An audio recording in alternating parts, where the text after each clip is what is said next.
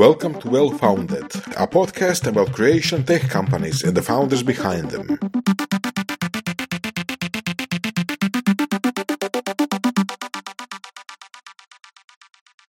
Dobrodošli svima još jedan ovoga, još jednu epizodu podcasta Well Founded.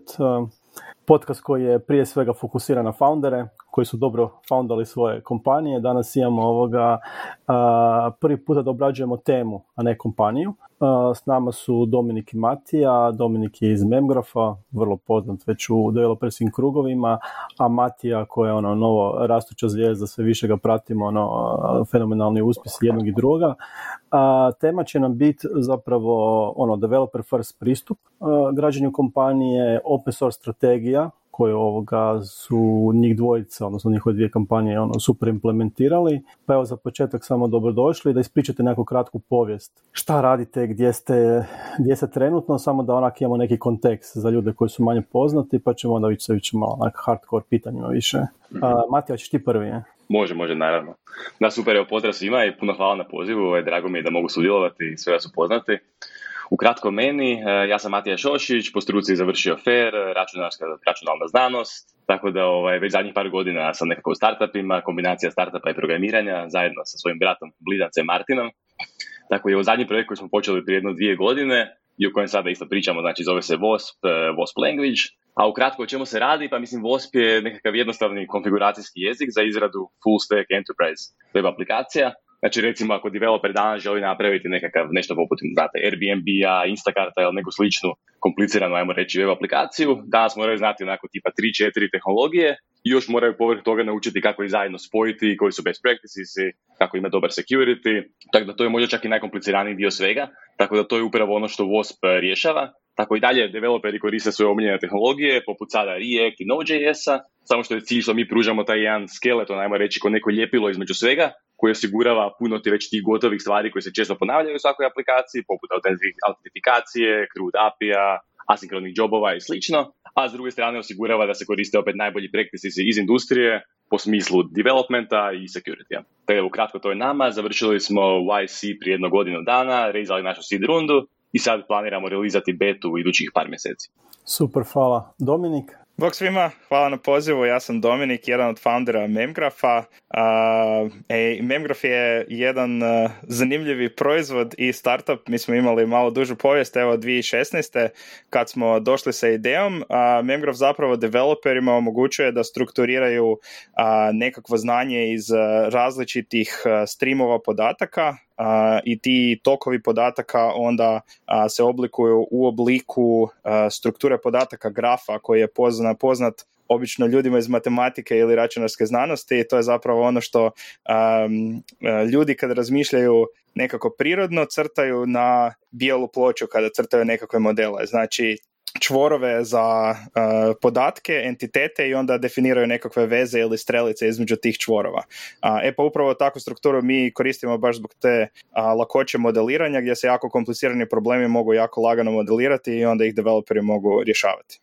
Super, Mi smo krenuli, možda da isto kažem, krenuli da, krenuli 2016. išli kroz uh, Techstars, malo rival uh, akcelerator ovoga Mati i Martinu, s tim da Matija i Martin su bili u nekom trenutku isto i u Techstarsu kao associate, mm. tako da ono, sjećam se tih dana kad smo se malo više i družili i nakon toga smo ovoga digli seed rundu i zapravo sad neku kvazi Series A rundu isto i onda evo pokušavamo donijeti taj produkt svim developerima. Krenuli smo od nekog enterprise fokusa na početku a, i skoro smo se okrenuli developer first fokusu. Da, preskromni su mi. Znači, vaša runda je bila koliko? 9 nešto miliona dolara, eura, ili tako šta je ono bilo? Pa da, tako nešto. Tako nešto. A, ako, se, ako se pogleda u ovom malo većem ekosustavu e, što zapravo drugi developerski startupi uh, rezaju, generalno pogotovo iz našeg područja ne, nekakva infrastruktura, big data, podaci, a to je relativno mala još runda, ali evo, vidjet ćemo to jest pokušavamo na najbolji način investirati novce da sljedeća bude puno veća i da možemo skalirati. Super, hvala. I, ovoga, i naravno pitanje je ono što mi je recimo zapalo za oko kad sam gledao ono vaše webove, to su u principu ono kad na, na landing page na home page ti zapravo vidiš vaš target su developeri. Znači tamo je GitHub ikonica, tamo postoji ono kopiraj kod, skini svoj docker, a, kako je uopće došlo do te strategije? Ono, ono, koji su tu pute bili? Da li je to odmah bilo prvog dana da mi želimo ono, gađati developere ili to ipak bio neki put, prvo ćemo pokušavati prodavati ovako onako, pa na kraju se iskristaliziralo. Uh, Matija, hoćeš ti prvi možda? Opet. Može, može, da, da. Može, može, ja ću, ja ću prvi. Ja. Da kažem, pa kod nas ukratko, kao što si ti rekao, zapravo bilo je dosta jasno da su naši, da je naš cilj su programeri, developeri, ali mislim upravo zato što kod nas, ono, kod nas je fokus bila početna tehnologija i još uvijek je fokus, tako da mi samo radimo trenutnu tehnologiju i nemamo još nikakve monetizacijske proizvode. Tako da pošto je prvo cilj napraviti tehnologiju koja radi, dokazati da ima smisla, da je developeri koriste, da im se sviđa, to je naš fokus zapravo za idućih ono godinu ili čak možda i dvije, a tek zapravo nakon toga kad je tehnologija stabilna i dokazano je da ima dobar, dobar adoption u community onda možemo krenuti sa proizvodima na vrhu koji su zapravo za monetizaciju. Onda bismo više ciljali isto možda neke engineering menadžere recimo ili ljude koji su odgovorni u te, ono, kompaniji da kažu da to ovo ćemo kupiti. Znači vama je zapravo bilo, niste ni pokušavali monetizirati, nego vi ste odmah rekli idemo prvo zapravo poslati popularni u community, a onda ćemo vidjeti tako je, ono, tako je. Mislim, kako mislim, ćemo gađati menadžerima tipa skrati development time, jer... Točno, točno. Mislim, nemamo što, nemamo što monetizirati dok, dok nemamo tehnologiju. Dakle, dok, dok ne postoji stabilna tehnologija, ne možemo, ne možemo ništa prodavati. Ali dobro, opet ste imali dovoljno tehnologije da uđete u Y Combinator. Mislim, ne baš... Da, da, da, ne, ne, hoću, hoću reći... samo za priča. Ne, ne, hoću reći, i za YC nije uvjet imati, te, oni, oni uložu u rane tehnologije koje se još razvijaju, tako da to je potpuno normalna priča, nije to ništa loše, samo hoću reći, to je, to je tipični open source zapravo put, jel? Mm-hmm. Dominik, kod vas ja mislim to išlo malo drugačije, ili tako, se dobro sjećam vaših početaka, je? Da, da, kod nas je išlo uh, nešto drugačije, zapravo mi smo krenuli uh, sa closed source tehnologijom, dosta smo ovako, jer smo, trebalo nam je zapravo puno vremena da nešto izgradimo, a izgradili su, ono, gradili smo i kompetitivan proizvod nekim drugim tehnologijama koje postoje u tom spaceu, pa smo skroz krenuli ono stealth i closed source um, i tako smo nekako ono kroz razvoj tog proizvoda krenuli tražiti neke design partnere gdje ćemo dokazati da use case-ovi zapravo rade i tako smo se ubacili u enterprise-ove. Um, ali dosta smo, dosta smo duboko tu ušli i onda smo se stvarno bacili u domene koje ti naši enterprise klijenti su imali, što nije uvijek najbolja stvar. zapravo smo potrošili jako puno vremena da uh, uspijemo izgraditi ono kompletna rješenja, jer kad se krene u tom nekom smjeru, onda uh, klijenti iz enterprise očekuju rješenje koje im rješava njihov problem. A mi smo uvijek željeli zapravo da Memgraph postane nekakav developerski alat.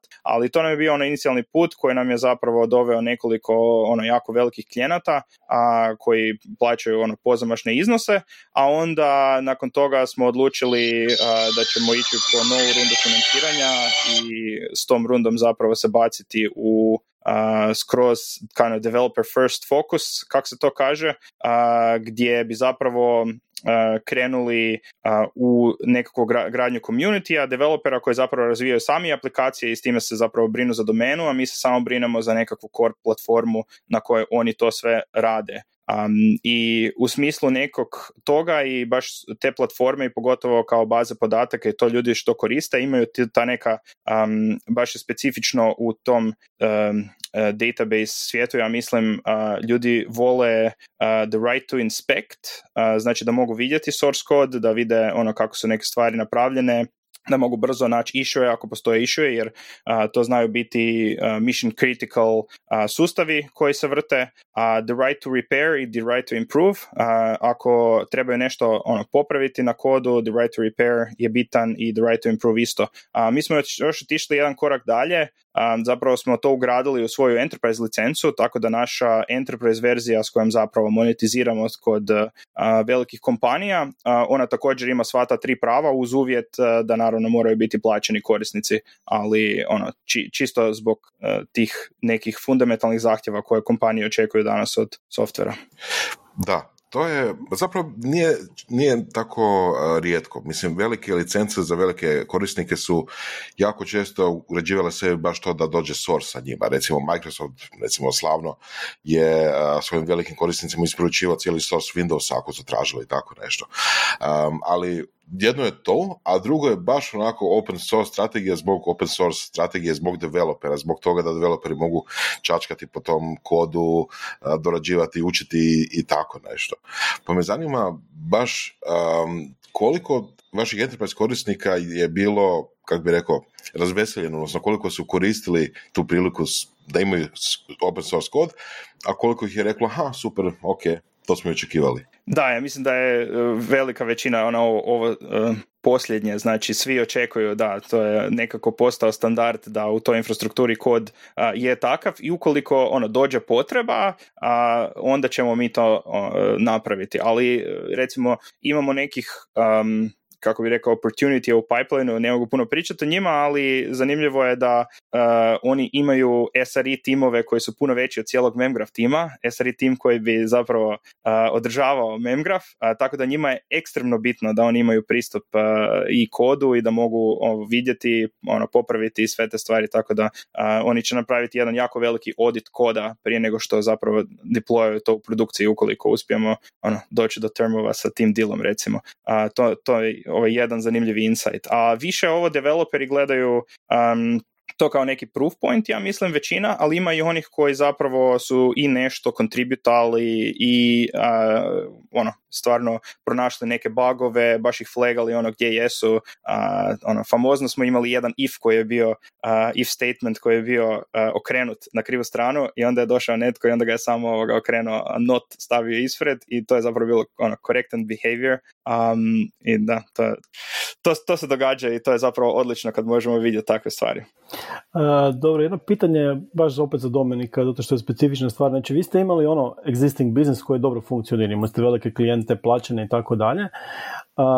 Koja je uopće bila onda motivacija da, da kažete idemo sad na open source i koje su bile posljedice? Da li se ono biznis ubrzao, da li se prodaja ubrzala, povećala, ono, da, kakav je to utjecaj imalo na rast? Ono, šta, šta se desilo kad ti kažeš jedan put, ok, ja sad prodam jedno po jedno, jedno po jedno velikima, koliko dugo traje taj sales cycle i šta se desi kad ti kažeš, ok, sad idemo open source, da vidimo šta će se desiti, da li se to ono, poveća, ubrza, šta se desilo? Je? Kako to funkcionira kod vas? Da, da, evo zanimljiva uh, priča, ja mislim. Uh, kod nas zapravo kad bi išli u, kod nekog klijenta, pogotovo ako bi išli u neku novu industriju, to bi nama trajalo ono godinu dana plus dok mi ne razvijemo neko skroz rješenje on top of memgrafa koje njima rješava problem zajedno sa njihovim inženjerima. I onda moramo ući duboko u domenu, moramo svašta napraviti i to fundamentalno ima nekakav scaling limit uh, gdje ne možemo iznad um, ne, nekom brzinom rasti kojom bi za, mi zapravo željeli rasti i gdje bi mi željeli doći. A, mislim, sigurno u nekom dugoročno možemo doći do ono stotinjak klijenata takvih kroz ono deset godina i to može biti ono multi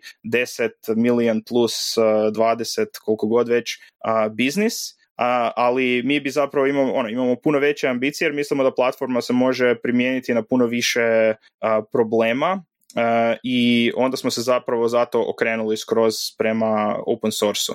I sa tim išli smo toliko radikalno da smo zapravo očistili cijeli svoj sales pipeline uh, i skroz smo se fokusirali na community growth i da napravimo open source kako treba i da licencu isto uspijemo složiti na način na koji treba, tako da ono pripremimo sav taj, kako se kaže, groundwork za, za taj rast u open source-u i danas zapravo jako lijepo nam izgledaju te uh, neke metrike kad se gleda nekakav postotni rast između nekih perioda um, i sad ono kad smo riješili taj neki top of funnel uh, awareness do tog nekog dijela sad zapravo ponovno počinjemo gledati kako uh, bi izgradili iz toga ono bottom up sales funnel ali se puno više fokusiramo čak ne na ove ovakve dilove kakve smo imali prije nego na nekakve manje high velocity uh, dilove gdje ono zapravo u par tjedana možemo doći gdje su oni zapravo u pravoj fazi da žele nešto implementirati jer već koriste Community Edition neko vrijeme, a željeli bi Enterprise u produkciji zbog nekih dodatnih fičera i ono, tako, tako to danas izgleda. Znači ono, red veličine brže, odnosno kraće ono, sales cycle sa godine na mjesec, ajmo reći grubo, red veličine. I naravno pult je puno veći jer ne moraš više cimat ljude za rukav, nego sad je to ovoga, ono, svima dostupno, pa je puno veći broj ljudi koji će probati, pa valjda će i doći Tako je. toga. Dakle, ljudi A- se educiraju sami a, na cijeloj platformi, ljudi točno znaju što kupuju, ljudi, ono, imamo razgovori su oko enterprise feature, razgovori nisu oko toga, je, a kako ovo rješava moj problem, a, jer ljudi već su skroz educirani, tako da skaliramo zapravo tu edukaciju i adoption, a onda monetizacija je samo ovaj dio koji se odnosi Da. na enterprise. Da. Mislim da Mogu ja- to super ulazi u to što si rekao, pravilno pripremiti projekt za open source, jel tako? Pravilno pripremiti proizvod za open source.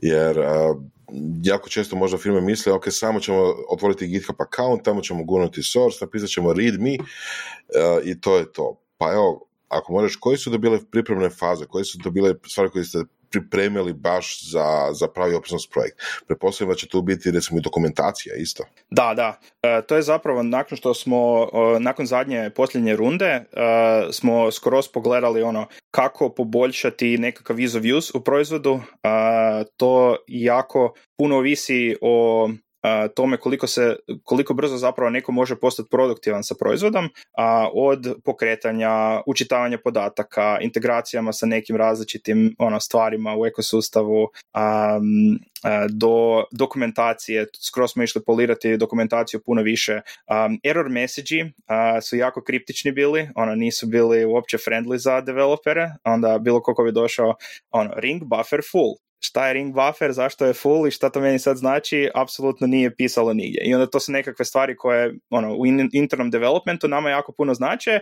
jer točno znamo gdje na kojem dijelu koda, gdje se šta radi i što bi se moglo dogoditi, ali recimo za developere koji pokušavaju um, naučiti kako se pravilno koristi memgraf, njima to ništa ne znači. I onda tako sve te stvari uh, su od ovih nekakvih tehničkih operativnih stvari. A, i naravno GitHub readme mora biti e, riješen, distribucija na koji način se a, to downloada, recimo evo, mi sad imamo Docker, prošli smo nekoliko iteracija zapravo, a, jer ljudi nas testiraju multiplatform, a mi smo zapravo Linux a, native i svi nas deployaju u nekakav Linux okruženje, ali to je vrlo često a, ono Kubernetes, tako nešto, pa onda razviti sve te imidže, Helm chartove, takve stvari, tako da to um, to, to sve treba posložiti i to se sve, neke stvari se mogu ono, raditi iter, iterativno, ali mislim da je još čak bitnija stvar od ovih svih operativnih stvari je cijela ta strategija, kako zapravo um, će to, za, zašto open source, zašto bi ljudi trebali krenuti um,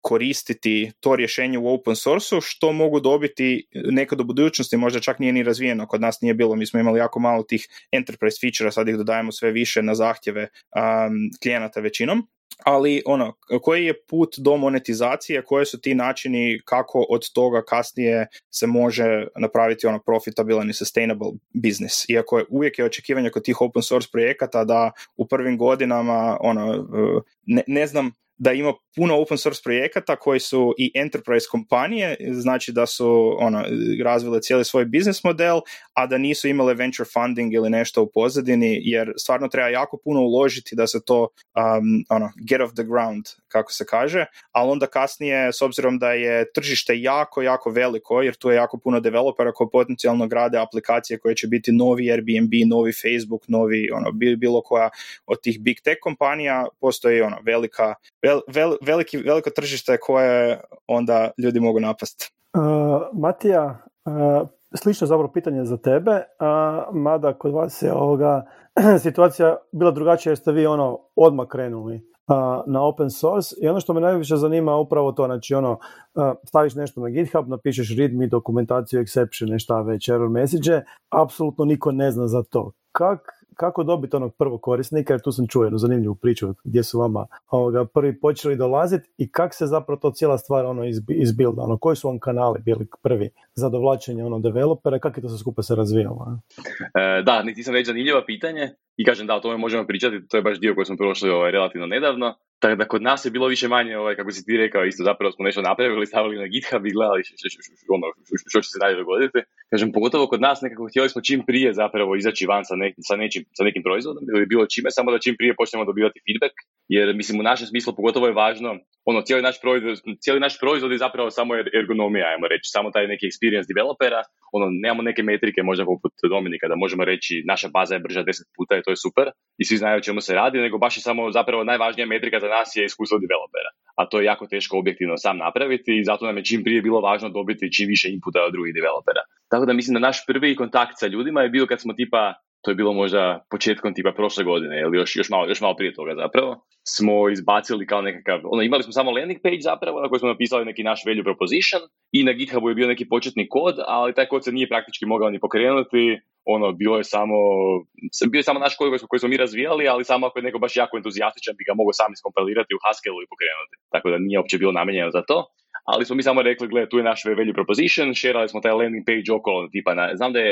recimo, Reddit je bio jako dobar, općenito su glavni kanali, ja bih rekao, za nas bili Reddit, eh, kasnije Hacker News i ProHunt, ali početno je bio pogotovo Reddit, pošto je tamo ono dosta community i nije ono, nije launch oriented da jako brzo propadneš kad staneš gore, nego baš možeš pitati, e, ljudi, nešto radim, kako vam se čini i to. Tako da Reddit je bio naš prvi glavni kanal za, za dobivanje ovaj, developera i prvi komentari su neki bili, neki su bili ovo super, zvuči cool, neki su bili a vi ste prevaranti, kao ovo je samo neki vaporware, kao ništa od ovoga, kao tko ovo može napraviti. Tako da mislim, mislim da je to bio dobar znak ovaj, za početak. A nakon toga zapravo kad smo, mislim da je neki najveća razlika, ajmo reći, u pristupu developera i njihovom ono, do, dolaženju do njih, je bio kad smo izbacili e, prvu dokumentaciju i prvi proizvod koji se mogao baš downloadati i isprobati. Jel? Ono, mislim da makar većina developera i dalje nije pročitala dokumentaciju, nekako mislim da samo postojanje ono, 30 stranica dokumentacije im je značilo da, da, bi, da bi prvo trebali proći kroz sve prije nego što počne komentirati. Jel? A pošto većina... tutoriale. Uh, da, da, imamo tutoriale naravno i sve, kažem, ali čak prva verzija nije imala ništa, imala je samo ono bossplan.dev koji je bio samo landing page sa opisom potencijalnih fičera i kao što, što mi pružamo. Tako da kad smo dodali cijelu dokumentaciju, onda smo počeli dobivati zapravo puno više pozitivnih i manje negativnih komentara. Znači ovo sa Retom, to mi je valjda ona najbriljantnija priča ovoga koju sam čuo za, za launch kompanije ikada. Gdje da, launch kompaniju na Redditu. What could possibly go wrong? E, e, Reddit je jako dobar community, kažem, pogotovo za dobivanje feedbacka, interakciju s developerima, mislim da je puno bolje od nekih ostalih, jer baš je više, više konverzacijski raspoložen. Evo, kada pričamo o Redditu, koji točno Reddit, koji subreddit? Da, znači r slash webdev, JavaScript i React.js su bili nama. Mislim da svaki od njih ima tipa oko par milijuna developera, oni su se nama pokazali najboljima do sad. Imamo još neke specifične koje mi ciljamo, tipa Haskell, programming languages, pošto to radimo, ali to je više za neke, onajmo reći, baš rasprave oko samog razvoja jezika.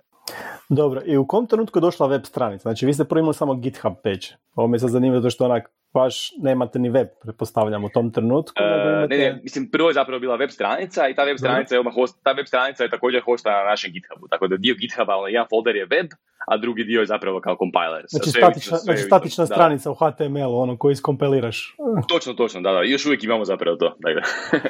e, to mi je bilo sljedeće pitanje. Znači, vi niste nikad prešli neki CMS, nego šta, i dalje ono, imate statični web page koji se na GitHubu iskompilira i onda se pušne pa da, mislim, jer, jer, jer, jer, jer za naše, Da, da, je. Mislim, jer, jer za, za naše potrebe, mislim, nama samo treba statička dokumentacija zapravo, što se tiče ovoga front-facing dijela za, za, za ljude, jel? Tako da mi, mi, mi koristimo Docusaurus, koji je od Facebooka kao nastao open source uh, tool za dokumentaciju i to je zapravo jedan od najpopularnijih uh, toolova za dokumentaciju, koriste ga više manje sad svi open source uh, projekti. Mi isto odličan je. Napravili smo toliko feature requestova i onda smo krenuli svi upvotati iz memgrafa svoje feature requestove da su nas zamolili da to više ne radimo.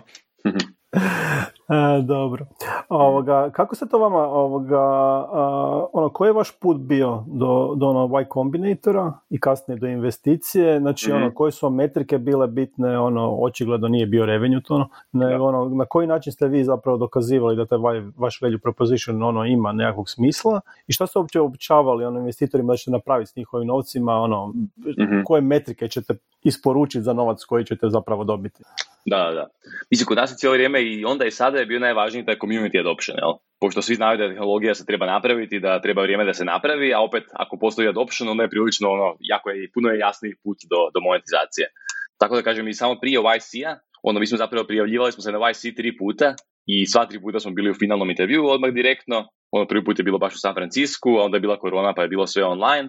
Tako čak nam se malo iznenadilo kad su nas pozvali doslovno u nekoj jako prototype samo stranica fazi su nas direktno pozvali u San Francisco. Malo smo bili uh kao ovo je neočekivano, ne, ne vjerujemo da bismo trebali još proći, ali dobro. ali zapravo mislim da je kod YC-a specifično što njihovi intervjui traju po 10 minuta, što je vrlo kratko naravno, ali zato mislim da oni jako često provode startup kroz više prijava, što se njima onda isplati jer mogu, mogu pratiti startup kroz tipa pola godine, godinu dana i vidjeti napredak, a onda im intervju samo da još pročiste neke stvari koje baš njih zanimaju, upoznaju fundere, vide li dobar fit i tako. Tako da kod nas je to bio ovaj pad, prijavili smo se odmah na YC kad smo zapravo napravili samo web stranicu i ništa još nije bilo ono spremno za uporabu i nakon toga smo onda Zapravo najveća razlika je bila u toj trećoj prijavi kad smo, ajmo reći, lončali kao prvu alfu koja se mogla baš isprobati i koristiti i kad smo počeli dobivati jako dobar feedback na Redditu prvo, a zatim na ProHuntu. Znači bili smo kao na Product of the Day on ProHunt, što je isto platforma koja je, mislim, od YC-a i YC dosta vjeruje, plus imali smo puno dobrih komentara na Redditu, tako da mislim da je u tom momentu, ok, mislim, postoje ono rast GitHub zvijezdica, to je sve bilo dobro isto, ovaj, ali mislim da je najvažniji bio taj kvalitativni feedback koji smo dobivali od developera u tom momentu i baš je postojalo nešto konkretno što ljudi mogu isprobati i nešto reći. A kako je sa fundingom da funkcionira? Znači vi dolazite pred investitore i kažete ono, dajte nam x novaca, mi ćemo za to isporučiti y zvijezdica na, na GitHubu ili ono, ko, koje, ono, koje metrike obećaješ ljudima kad, kad tražiš novac za, za to, ne? Pa da, mislim, nije baš bilo konkretno metrika koliko će biti zvijezdica i koliko će biti možda, ne znam, ne, nečega. Imali smo naravno neke koje smo mi sami sebi postavili kasnije, ali hoću, hoću reći investorima je bilo naj, najvažnije samo da shvate ono, koji je neki kao potencijalni velju koji, koji kompanija može donijeti, da ga mogu s nečim usporediti, to je recimo bio najvažniji kod nas možda ovaj, općenito kao koristan tip.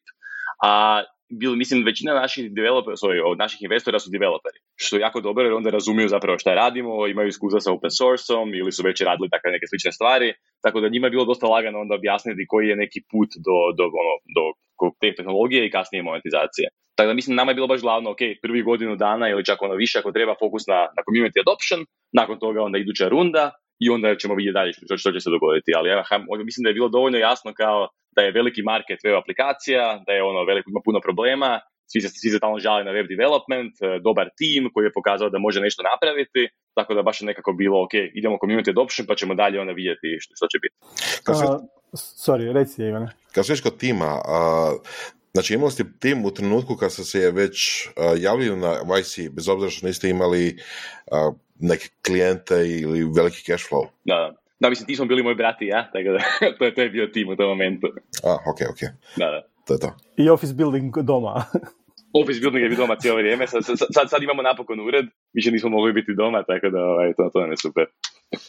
Da, a, dobro, da prebacimo opet malo na Dominika. Kako je to kod vas izgledalo? Znači, ono, close sustav, ono, monetizacija revenue i sad dolazite ono investitorima i kažete ne, ne, ne, mi želimo biti open source totalno nova strategija, zapostavit ćemo ovoga sales pipeline, idemo se igrati na GitHubu, tražiti zvijezdice, jer jedna zvijezdica vrijedi 3 miliona. Ono, kak je to funkcioniralo? ne, mislim da u, ovim ranim stageovima je ono samo team i, i market, uh, market size, market opportunity i onda uh, oni se zapravo klade da će team naći uh, pravi proizvod za, za, za neki market uz dobar biznis model da ona, kreiraju value u kasnim nekakvim stageovima razvoja. Um, ali zapravo naša prva investicija zapravo u Techstars smo došli sa jednim jako dobrim demom, imali smo 17 intervjua da dođemo tamo, a drugi su imali 15, mi smo još imali dva dodatna jer niko nije kužio šta radimo. A, mi smo, s obzirom da smo moji co-founder i ja jako te, tehnološke osobe, nismo znali nimalo objasniti što se zapravo može s tim i što to znači i, i šta mislimo mi s tim napraviti zapravo, ali on, ono s čim smo došli je jedan vizualni dashboard koji pokazuje nas i najbliže kompetitora koliko zapravo kverija po sekundi možemo vrtjeti. Mi smo bili, ono, ne znam, 75 tisuća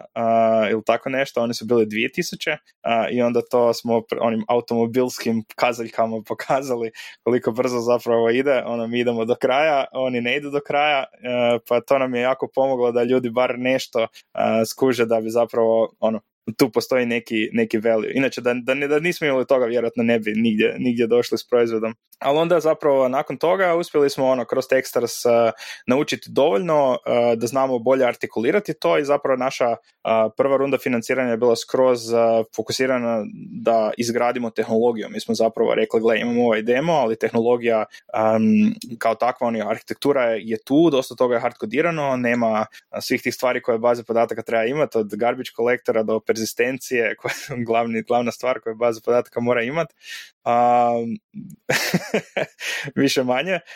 Um, I onda zapravo ta prva nekakva runda je bila za to i onda uz to dokazati da to zapravo može rješavati neke probleme. A onda tek nakon što smo ono potrošili dvije, tri godine da napravimo tehnologiju, a onda je došla na red kao druga runda gdje Egla imamo ove proof point, imamo tehnologiju, mi zapravo možemo izgraditi ono pristojan biznis samo sa tim, ali postoji puno, veći, puno veća prilika ako se bacimo skroz na developere da oni sami razvijaju te aplikacije, jer zapravo ono, to što mi radimo otključava neku mogućnost koju developeri nisu do sad imali i tu sigurno postoji jako veliko tržište za to.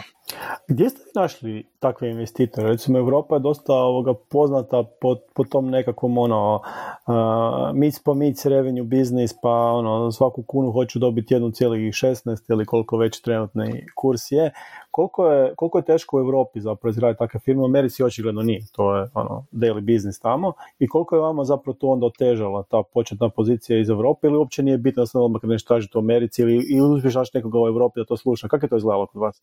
E, mislim da ima sve više takvih investitora koji razumiju to u Europi iako i dalje naravno situacija ono jako na stranu Amerike za, za, za to tako da ona naša um, naša ono prva runda dok je bila tehnologija zapravo smo našli investitore koji su skroz ili bili ono angel investori koji su prije izgradili nekakvu tehnologiju i onda ta tehnologija imala veliku primjenu i oni ono razumiju možda nisu skroz razumjeli što radimo ali razumiju e, čisto nekakvu svoju prošlost vide zapravo u, u, tome. Um, i onda ono kroz, kroz to uh, smo ono, došli tako do, do prve runde a što se tiče um, druge to je više bilo usmjereno i baš smo, mi smo recimo, druga runda vodio je M12 koja je Microsoft Venture Fund, Microsoft je ono najveća developer focus kompanija koja postoji, a, iako M12 je njihov nezavisni fond koji zapravo ima financijske metrike, imaju oni i korporativni fond i naravno partner koji radi s nama također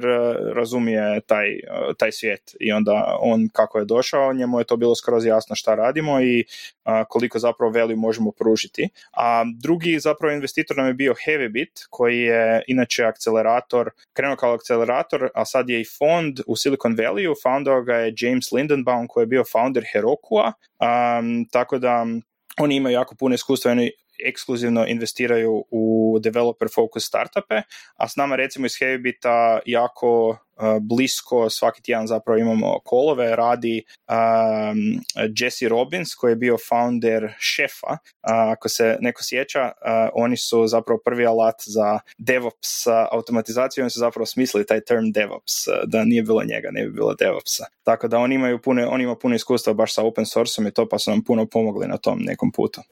A da li ste uopće imali bilo kojeg investitora van tog ono, tek svijeta koje baš ono angeli koji su bivši founderi tehnološki ili ovi fondovi koji su ono baš očigledno fokusirani na takve stvari. Da, da, u, u, prvoj, u prvoj rundi financiranja smo imali dosta, tipa 30% ili tako 40% je bilo iz baš angel svijeta, gdje su bili nekakvi ono, bivši founderi sa manjim, manjim čekovima, to većinom iz Londona, kao što smo bili ono, u Techstars mreži i tu smo se zapravo puno povezali, tako da došli do ono, nekih ljudi koji onda naravno referaju svojim prijateljima koji su isto iz e, sličnih područja, a ova druga, druga runda koju smo, to je bilo ono, ekskluzivno follow on iz prve runde, zapravo skoro svi investori su htjeli followat, imali smo zapravo problema sa alokacijama gdje smo morali malo smirivati strasti da, da sve uspijemo uključiti na nekakav fair razinu, a, a da opet stavimo mjesta naravno za glavne investitore koji, koji žele investirati, a ostali svi novi investitori koji su došli su bili iz ovog venture svijeta. Super, hvala. Matija, kako je to kod vas išlo? Ono, uh, mlađi ste, ima svojih prednosti i mana, ovoga, vrijeme se promijenilo od tek starsa prije koliko već to je bilo, 7 godina, 8. Ovoga, kako je taj vaš put išao i koliko je teško uopće naći te investitore, gdje ih tražite? To ono, samo Amerika, Europa, ne diskriminirate? Da, da, Kako je vam je sastav otprilike? mm Da, pa mislim da je kod nas bilo slično kao i kod Domenika, ovaj, kako su oni krenuli kroz Techstars, tako smo mi zapravo krenuli kroz YC, iskoristili njihovu mrežu Tako da općenito, mislim, YC ima to sve kao i ostali akceleratori, sve je to jako dobro organizirano i zna se koji investori uglavnom dolaze, mislim ima jako puno, ali zna se kako, kako, kako se dođe do njih i sve to. Kaže, mislim da je kod nas bilo ekstra lagano što je bio zapravo COVID, pa smo mogli jako efikasno zapravo sa bilo kime, ono, od Amerike do Europe, ni, nigdje nismo morali ići, što se meni jako svidjelo. Tako da imali smo tipa, ono, ono, tipa do osam kolova po danu, recimo, sa, sa raznim investitorima. Mislim da na kraju najviše je bilo glavno, možda ono, baš to što ste vi spominjali, ostali, da da investitori imaju nekakvu tehnološku pozadinu, da mogu se nekako povezati e, s, time, s time što se radi, što radi kompanija i mogu nekako vidjeti sebe i ono kao, aha, to će biti idući Airbnb ili to će biti idući Terraform ili Databricks. To se nam pokazalo kao najvažnije isto tijekom pića, kako naglasiti koji je neki naš, naš mogući put. Mm, tako da s time imali smo jako puno, smo pričali s jako puno investitora, imamo i blog post gdje opisujemo zapravo graf kako je to izgledalo. Imali smo, ja mislim, oko 250 sastanaka sa jednom 200 investitora i na kraju ih je 17 ih je kao bilo sve zajedno ovaj, u rundi kad se zbroji. Mm, većina su Amerikanci, makar čak po iznosu su najviše, najveća dva su čak iz Europe. Jedan je baš ovaj, kao jedan novi fond koji se fokusira sa baš na deep tech stvari, founderi su PhD iz computer science a drugi čak dosta, ajmo reći, stari ono old school fond koji je investirao tipa u Flixbus i mislim take neke stvari, ali su baš nedavno otvorili svoju open source sekciju i to im se jako sviđa, jako ih zanima i tako smo se s njima isto nekako upoznali i onda su i oni na kraju isto investirali. Tako da baš bi rekao kombinacija svega, ali opet nekako važno je dobiti prvo te tehnološke investitore, ja isto mislim, tipa pogotovo angele, recimo mi imamo angele iz Airbnb-a, eBay-a, Lifta, Floriana iz Mezosfira i slično, jel? Tako da opet puno je lakše kad, kad dođu neki tehnološki investitori, onda svi ostali isto kasnije žele doći jer imaju neku validaciju od ostalih. Da li je open source u oba slučaja kod tebe Matija i kod Dominika, da li čini ikakvu razliku? Mislim, spomenuo si da neki VC-evi su čak specijalizirani za open source i to je super, ali da li je ikom bilo, da li iko potezao priču da je to bilo loše što ste open source ili da je to super što ste open source, osim takvih specijaliziranih? Pa kod, kod nas nije zapravo, ovaj, jer mislim da kod nas je dosta očito, pošto se radi o web rješenju, a sve u webu je isto onako open source, to neko bilo očekivano, mislim da je to bio samo plus zapravo za adoption, jer su poznavali dosta tih caseova koji su se upravo izgradali kao ono, od Mongo, Terraform, Databricks, to su sve uspješne priče koje su nastale na open source tako da to je bio plus, ja mislim, zapravo nama, aha, oni isto spadaju u taj model, isto su ono bottom-up developer first approach, tako da ja bih rekao da je to bio samo bonus zapravo. A kod nas, Dominik? Da, kod, uh, kod nas je bilo zapravo, uh, ist, kod nas nije bilo mislim da nije bilo puno razgovora baš konkretno o, o open source nego samo open source je jedna od validnih strategija s kojoj možemo ono napasti, recimo uh, open source ili odmah krenuti na cloud native, cloud first uh, ili ono imati nekako closed source rješenje koje je ono heavy enterprise sa svim drugim stvarima. Postoji ono, različiti go-to-market strategije. Open source nam se činila kao ono najbolja za, za ovako ka, ka, kao što danas kompanije u database svijetu ono postoje, recimo zadnjih 15 godina uh, postoji samo Snowflake koji nije open source, uh, sve, sve ostale database kompanije su došle kao open source. Um, sve, sve uspješne kad pogledamo ono, listu uspješnih, a Snowflake je imao, ne znam, oni su imali uh, Redshift recimo kao glavnog kompetitora kad su krenuli early on, a Redshift je skroz isto na cloudu closed source, tako da su oni bili jako parirali tu, onda, a mi smo trebali, uh, pogotovo zato što i čak otključavamo neke nove mogućnosti i kasnije su i oni isto skužili da bi zapravo mogli dijeliti podatke između različitih enterprise-ova i a, to mi je bio zapravo pravi uspjeh a mi smo zapravo ono, skužili da otključavamo neke nove mogućnosti i to sigurno ono, da olakšamo a, taj adoption, da niko zapravo ne pita nikakva pitanja, ono, a joj, niste open source, zašto niste open source? Um, jer recimo ono, klijenata niko neće pitat, a joj, niste closed source, um, mi bi baš htjeli closed source rješenje. A postoje pitanje u drugom smjeru, tako da je bilo ono prilično jasno da, da svaki friction maknemo kad stavimo open source. Da li ste ikad požali za tu odluku? Da li je bila neka situacija koja je rekli, baš možda je bilo bolje da to nismo napravili? A, pa mi osobno, da, mi, mi osobno uh, nismo, uh, pogotovo zato što smo vidjeli ono puno veći rast. Uh, možda smo jedno požalili što to nismo krenuli raditi ranije, jedna stvar. Vjerojatno bi bili danas puno dalje sa svojim progresom da smo to krenuli raditi ranije, um, ali opet evo imali smo taj neki put, upoznali smo dosta toga, taj solution selling u enterprise-ovima, ali, ali da, 100% ovoga, još uvijek stojimo iza te odluge i napravili bi ponovno. Matija, ti bi se kod da, da, da, da, ne kažem, također, na, na, nama je to isto bio neki logičan put i ono, i Martin i ja smo isto uvijek bili za open source, Linux, Arch Linux i sve je to bilo uvijek neko zabavno i sviđa nam se općenito taj pristup, kažem plus web koji je cijeli jako orijentiran na open source, tako da zapravo jako nam se svidjelo to što ljudi ono žele kontributati, pomažu oko dokumentacije, čak i koda ponekad, isprobavaju, sami nam ono, se zezaju i testiraju i svašta.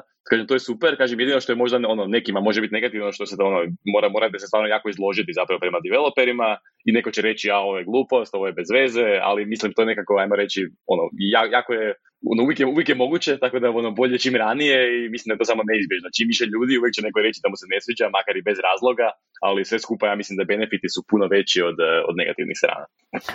Mislim, bolje biti nepopularan nego nepoznat. pa da, baš, baš u bilo kojem, u pa bilo kojem svijetu. Je. Tako je, tako je. Da. Brand, brand je sve ovoga, u ovim developer toolsima, pogotovo open source. Ono, ja ono, sve više vidimo koliko je to zapravo B2C uh, u tim ranim fazama uh, način adoptiona samo ono, B2D kao business to developer, ali sve taktike iz B2C-a zapravo rade. Točno, točno. Da. Dio brenda danas je isto community, odnosno interakcija sa communityjem. Koliko danas to radite i da li, ono, da li, da li se to povećava, da li se više eforta se radi u tom odnosu sa communityom, znači baš ono dio, što bi rekao, open source, e, evangeliranja i širenja, ili je to nekako stabilno, ili sad više treba trebati manje nego u početku, kako to ide? Pa kod nas ukratko da to je jako važan dio, ja bih rekao čak i ravnopravan sa, sa razvojem proizvoda, ono, mislim, bez njega ne, ne bismo ništa mogli napraviti i dobiti nikakav feedback. Tako da kažem, kod nas se to prije razvijalo fazama, pogotovo kad smo bili samo ja i Martin, ono, mislim, nismo uopće imali kapaciteta raditi više ono, dvije stvari odjednom. Tako da uglavnom bismo tipa nešto razvili, pa bismo onda uzeli recimo mjesec dana i samo bismo radili praktički ono, hey Reddit, Hacker News, Pro Hunt, ljudi, dođite, pogledajte. Onda opet development neko vrijeme, onda je bio funding, pa smo više manje samo funding radili, kad smo bili samo nas dvojica, onda hiring, opet samo nas dvojica, praktički nemaš fokusa za ništa drugo, nego samo ono, pokušavaš taj dio preživjeti. Ono, tek sad kad imamo još par ljudi koji, koji s nama rade, si možemo priuštiti da imamo više frontova koje nekako odjednom ovaj vodimo. Tako da ja sam sad zapravo ono, skoro 100% na community zajedno sa još par ljudi koji nam pomažu u tome i to je, mislim, cijeli tim je uključen i baš ono, trudimo se da svi pišu blog postove redovito, svi, svi su jako zapravo sami od sebe već rade i customer, user support zapravo i to je super, ali opet važno je da postoji netko ko baš ono aktivno razmišlja o tome, smišlja strategiju, kako je prošlo, što možemo bolje. Tako da, ovaj, kod nas je to jako važno i ono, rekao bih čak development nam je više jasnije što moramo raditi i to je nekako ok, to radimo, to znamo napraviti, ovo je baš onako čisti, ajmo reći, mora se puno toga probati i vidjeti što funkcionira, što ne, evo, mislim i Dominić ima sigurno puno toga za, za reći. Da, da, sto, sto posto, sto posto se slažemo oko toga. Mi smo isto krenuli uh, paralelno kako smo open sourceali i build community. Ono dva gumbića gore koje imamo u Navbaru su GitHub i Discord, uh, tako da mi smo odlučili na Discordu pokrenuti community i ono vidimo uh, stalno. Na početku je bilo dosta ovako suho, čekali smo ono, je svaki par dana se neko joinao, a sad imamo onda puno ljudi se joina a, community na, na redovnijoj bazi, pa više nije toliko možda fascinantno, ali sve više engagementa zapravo vidimo sve više zanimljivih poruka, zanimljivih use case-ova koje ljudi imaju, a, možda i zanimljivih nekih bagova koje nalaze, alata s kojima bi se željeli integrirati, ne znam, feedbacka na cijeli naš e, ekosustav, na dokumentaciju, na svašta, tako da a, to je ono neizbježan dio, ja mislim. Recimo, ovo je vrlo zanimljivo. Ovoga, bilo, ja sam preki 20 godina ovoga, radio nešto u Napsteru i ono što mene šokiralo u tom trenutku kad sam shvatio da je Sean Fanning, osnivač ovoga Napstera, svoje cijele dane provodi na forumima. Njegov jedini posao je bio community management, dok to se nije još zvao community, dok se još nije zvao community management, jer mi nismo znali što su tada bili ircevi još. Ovoga, to je velika ono, promjena nekakve paradigme gdje je ono neka ključna osoba u firmi, ono CEO, founder, ono, se prije svega bavi ono ne odnosima sa javnošću, sa investitorima, nego doslovce ono služba za korisnike, ono lowest of the lowest. Jedim na, na, ono, na, na, na community kanalu je bio to, ne znam, Discord, šta god već i tamo sam svaki dan ono, ono uh, hvatam impuls sa tržišta, ali ono direktan, ono low level, ne ono šta direktor firme misli, nego šta misli njegov developer koji mi to tamo onak bez uvijanja vrati u lice, pa koliko je to uopće bitno i da li uopće postoji drugi način danas? Da li se uopće može izolirati ono više od tog krajnjeg korisnika ili baš founder mora biti tamo? Ne ono u developerskom svijetu, Da, od ranih dana ja mislim da, da treba biti definitivno ono, mislim i u IC, sa, mislim da će Matija kimat kad kažem, uvijek kaže ono, build product, talk to users, uh, ono, dvije najbitnije stvari, neovisno o tome kakav je startup, ali ono, pogotovo kod tih developer tools startupa, jer taj developer experience uh, je ogromna razlika ono, između um, success i failure, kako se to kaže, jer ako developer ne uspije u pet minuta ono, skužiti koji je value, isprobat nešto napraviti, on je otišao znači bilo ko, bilo ko drugi. Tako da, a na koliko različitih načina može failat nešto, to niko ne može zamisliti dok useri stvarno ne počnu to koristiti. Tako da, ono, to je skroz neizbježno. Kod nas je to e, toliko bitno i sad, ono, kako smo veći, imamo cijeli developer relations uh, team koji ono, odnosi sa developerima. Ono, ljudi to se obično smiju, a, odnosi s javnošću, ne znam, i ta ono, customer success i to, ali odnosi sa developerima, to je ono, dosta bitna funkcija. To su ljudi koji su ono, skroz su fokusirani da su developeri sretni, da dobiju sve informacije, da im se pomogne, da imaju sva pitanja odgovorena, da, da saznaju sa onih konferencija, a, tokova, blog postavi i takve stvari. A, jedno nevezano pitanje, gdje vi zapošljavate? Ono, znači, vi ste sad na GitHubu, ono, kod je distribuiran, hvala Bogu i tako svi alati.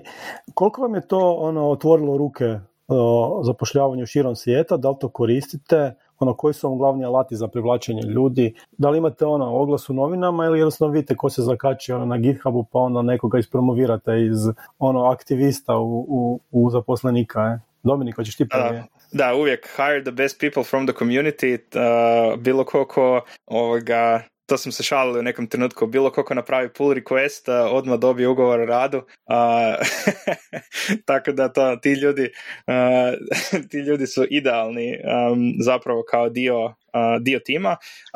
Ono, možda specifično za, za nas na, na ono, našem trenutku, mi smo od kad je počeo COVID skroz krenuli remote, tako da većinu smo prije bili ono, splitani između Zagreba i Londona, jer u Londonu nam je HQ, a, a sad zapravo imamo puno ljudi iz cijele Europe.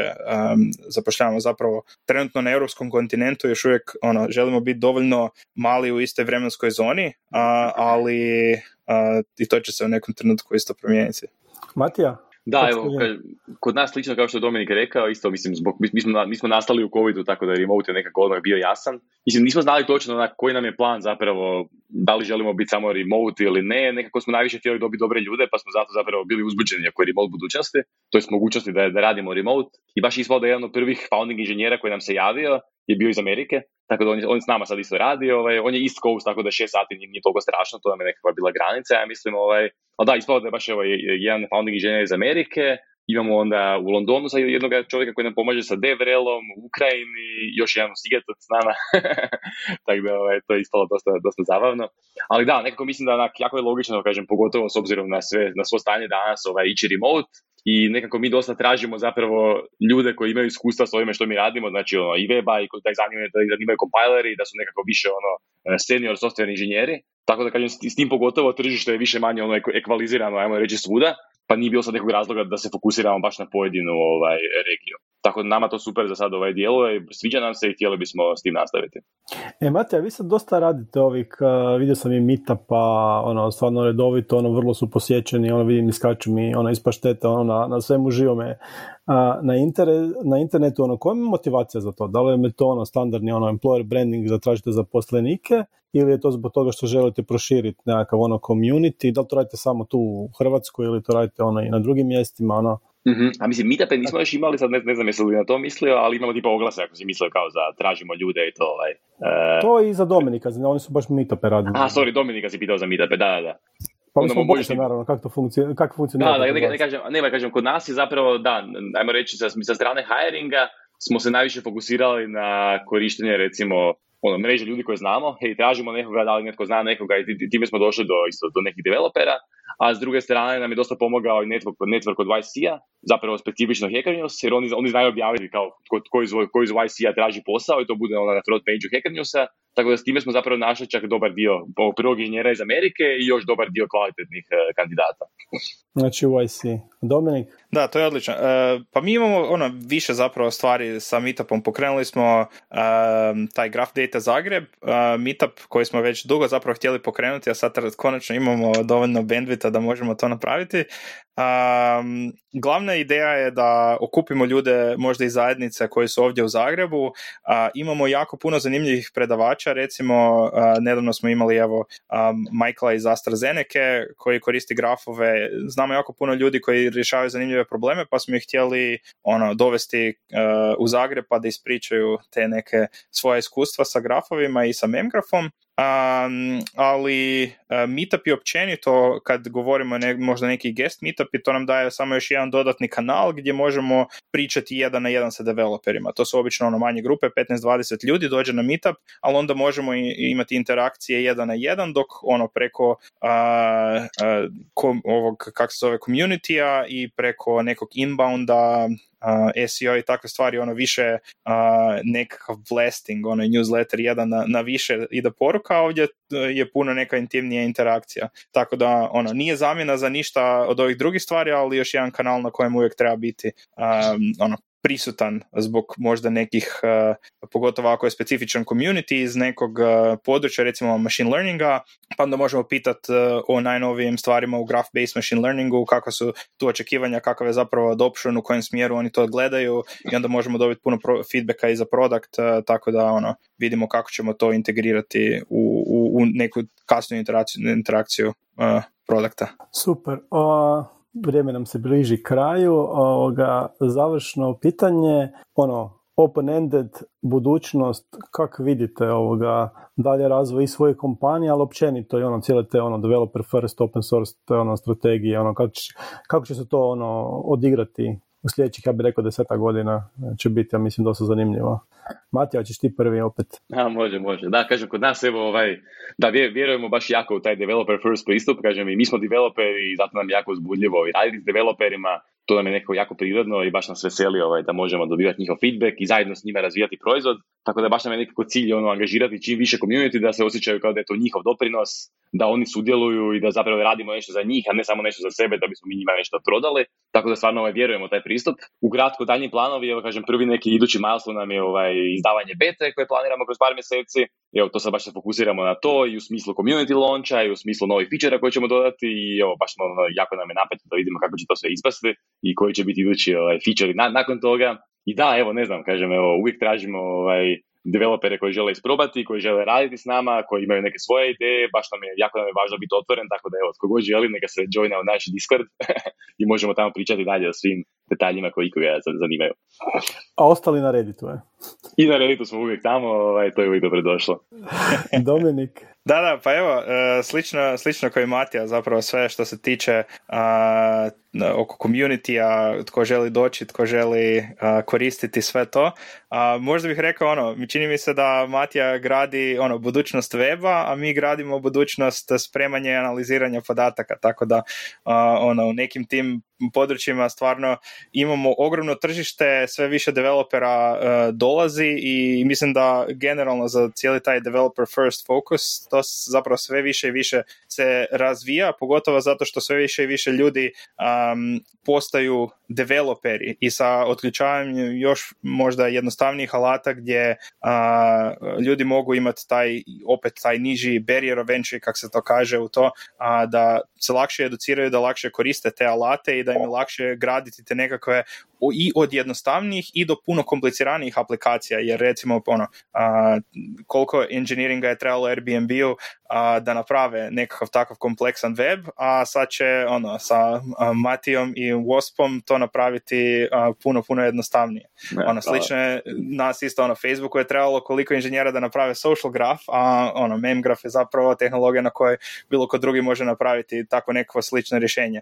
Tako da sa tim razvojem tehnologija sve više developera će koristiti, a sve više novih ljudi će ući u development, mislim da se ona cijela edukacija orijentira puno više prema computer science generalno, a, tako da ono, mislim da je dosta a, svjetla budućnost za sve open source startupe i foundere koji razmišljaju da pokrenu open source startupe, samo treba jako dobro promisliti ono koja je zapravo strategija, koji su useri, a, kako, koja je zapravo vrijednost koju ti useri dobivaju i onda znati ono prenijeti to a, investitorima da dođe do fundinga i do svih tih stvari koje trebaju za uspjeh. Najvažnije je krenuti, a onda dalje. Najvažnije je krenuti, da, da. da. da najvažnije je krenuti, a onda uh, uh, nastaviti. I još da, važnije ne stati. Baš to, ne stati, da, da, tako je. Dobro, dosta sad Alan Forda ovoga.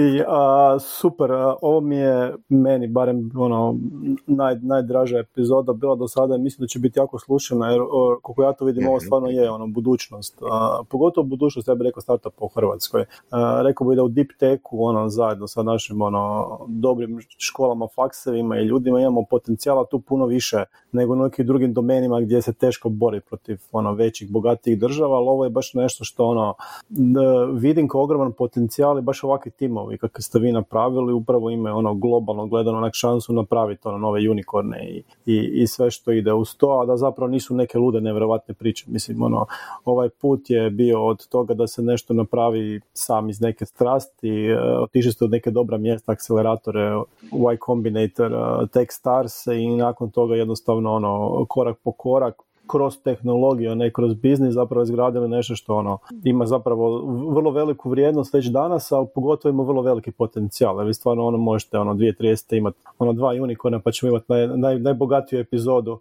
ovoga, svih, svih vremena. Je.